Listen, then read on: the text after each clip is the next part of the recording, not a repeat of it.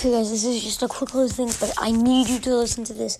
Um, my brother, I feel kind of bad for him. He used to be like way in front of me, but he's getting a lot less plays. Um, I just everybody, if you could, everybody who's listening to my podcast right now, you could go over there and listen to like one episode. Just listen to one episode. That would help him a lot. And his podcast is actually really good.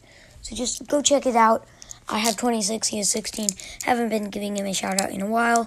So yeah, if you haven't already, like I have a good amount of listeners who have checked out his podcast. But still, if you haven't already, I would love you to check out his podcast.